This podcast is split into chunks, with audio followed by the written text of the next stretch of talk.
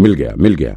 Villa के guard room में बैठे हुए अचानक से लोकेश ने चिल्लाते हुए कहा यह गाड़ी है, white Honda city, old model. हमने लोकल एरिया का सीसीटीवी फुटेज चेक किया है और पता चला है कि ये कार 25 मिनट पहले हाउसिंग एरिया से निकलती हुई दिखाई दी है। इस वक्त कार शहर से साउथ वेस्ट की तरफ़ बढ़ रही है।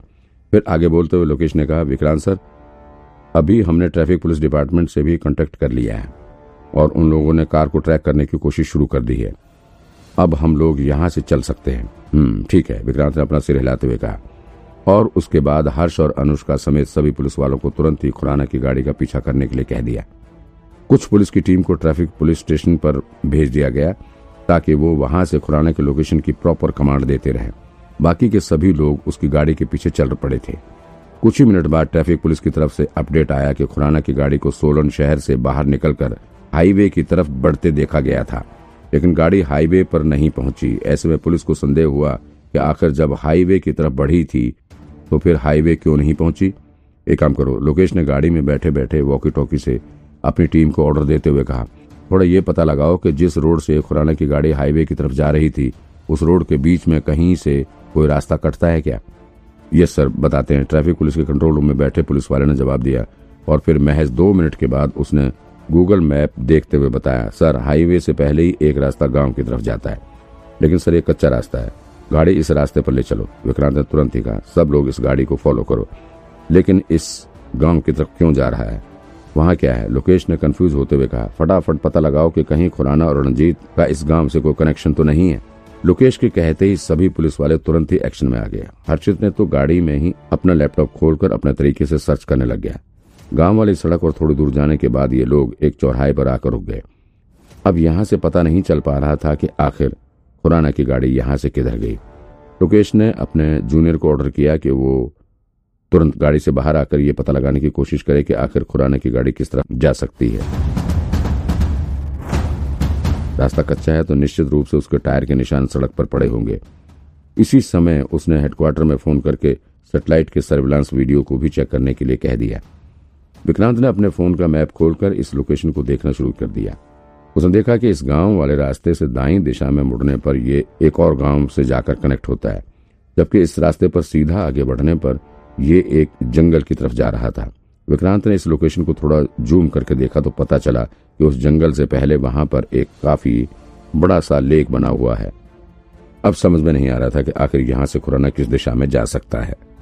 इस वक्त विक्रांत की ज़्यादा चिंता इस बात की नहीं थी कि खुराना की गाड़ी को पुलिस पकड़ नहीं सकेगी, बल्कि उससे ज़्यादा चिंता तो इस बात की थी कि कहीं खुराना पुलिस को किसी झूठे जाल में फंसाने की कोशिश तो नहीं कर रहा है ना?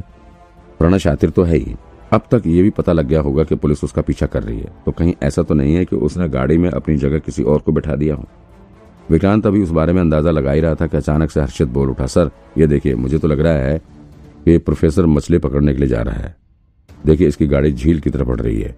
क्या बहुदी बातें कर रहे हो? वो मर्डर करके भागा है। पुलिस चौबीसों घंटे उसके पीछे लगी हुई है। वो मछली पकड़ने जाएगा। विक्रांत ने हर्षित को घूरते हुए कहा तो फिर इस तरफ़ क्यों जा रहा है वो? हर्षित ने कुछ देर तक सोचने के बाद कहा अच्छा अब मुझे समझ में आया। क्या समझ में आया? विक्रांत ने उत्सुकता से सवाल किया, वो इस झील का निरीक्षण करने जा रहा है। निरीक्षण करने? हम्म ये हो सकता है, विक्रांत ने अपना सिर हिलाते हुए कहा, लेकिन क्यों? निरीक्षण करने क्यों? ये सब बातें लोकेश के सिर के ऊपर से निकल रही थी। उसने बेहद उत्सुकता के साथ सवाल किया अरे सर, देखिए, मैं बताता हूँ। हर्षित ने लोकेश की तरफ़ देखते हुए कहा, प्रोफेसर ने पहला मर्डर किया था प्रवीण का। कैसे? उसे हथौड़े से मारकर। फिर दूसरा मर्डर किया उसने आग से जलाकर। तीसरा मर्डर किया उसने जहर देकर। फिर चौथा मर्डर दम घोट कर अब हो सकता है कि वो अपने अगले दुश्मन को पानी में डुबो कर मारना चाहता हो। लेकिन हर्षित विक्रांत ने कुछ सोचते हुए कहा, अगर उसे पानी में डुबो के ही मारना था तो फिर वो उसे बड़ी आसानी से कहीं ले जाकर डुबा सकता था। यहाँ आकर निरीक्षण करने की क्या ज़रूरत है? अरे सर अभी बज रहे हैं रात के नौ। हर्षित ने अपने हाथ में पहनी हुई स्मार्ट वॉच में देखते हुए कहा, अभी पांचवा दिन होने में तीन चार घंटे बाकी हैं और खुराना अपने नियम के अनुसार अगला मर्डर पाँचवें दिन ही करेगा। उसके पास काफ़ी वक्त है तो हो सकता है कि वो अगला मर्डर करने से पहले उसके लिए सुटेबल प्लेस ढूँढने की कोशिश कर रहा है। लेकिन ये सिर्फ़ आपका अनुमान है, हमें एविडेंस लाना होगा। लोकेश ने जवाब दिया और और तुरंत ही उसने अपनी पुलिस टीम को तीन भागों में डिवाइड होने के लिए कह दिया। ताकि ये तीनों अलग अलग डायरेक्शन में जाकर खुराना का पता लगा सकें। इसके थोड़ी देर बाद ही हाईवे के लोकेशन और मौजूद ट्रैफ़िक पुलिस ने इन्फॉर्मेशन दिया कि अभी तक वहाँ पर खुराना की कार दिखाई नहीं पड़ी है, यानी कि वो उस तरफ़ नहीं गया था। इसका मतलब साफ़ है कि खुराना या तो गाँव की तरफ़ गया है या फिर सीधे ही जंगल वाले रास्ते पर जा रहा है। तुरंत पुलिस की टीम उसके लोकेशन पर पहुँच गई। वहाँ जाने के बाद पता चला कि खुराना की गाड़ी का पहिया कहीं मुड़ नहीं रहा था, बल्कि सीधे ही जा रहा था।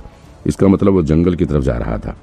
लेकिन उस पहाड़ी जंगल के पहले एक बड़ा सा झील भी था।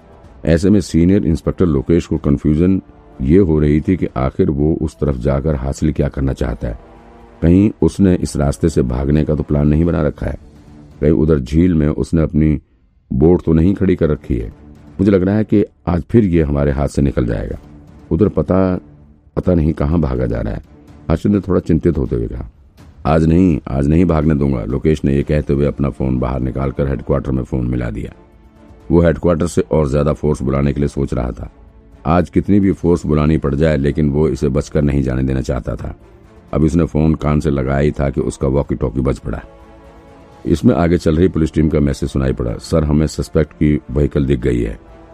ये सुनकर लोकेश ने कान पर लगाया हुआ फ़ोन नीचे रख दिया और फिर चिल्लाते हुए कहा, लोकेशन भेजो अपनी, जल्दी। सर, हम लोग जंगल वाले रास्ते की तरफ़ बढ़ रहे हैं। बिल्कुल सीधा। कोई भी टर्न नहीं लिया है। यहाँ से हमें आगे झील की तरफ़ एक कार दिख रही है। सफ़ेद होंडा सिटी। उस कार में कोई है। क्या Honda city? White Honda city? Lokesh ने चिल्लाते हुए कहा, तुम लोग नज़र रखो उस पर। बिल्कुल ध्यान से। कोई गलती नहीं होनी चाहिए। और कोई जल्दबाजी नहीं। सिर्फ़ नज़र रखो। हम लोग पहुँच रहे हैं तुरंत। Yes, sir. धड़ाम। अचानक से एक जोरदार धमाका हुआ। अचानक से एक गाड़ी हवा में तकरीबन दस फीट की ऊंचाई तक उछलती हुई दिखाई पड़ी और फिर ज़मीन पर आकर धम हो गई। बीचों बीच सड़क पर गाड़ी के गिरने से चारों तरफ़ आग और धुएँ का गुबार उठता हुआ दिखाई देने लगा। हेलो हेलो, लोकेशन चिल्लाते हुए कहा।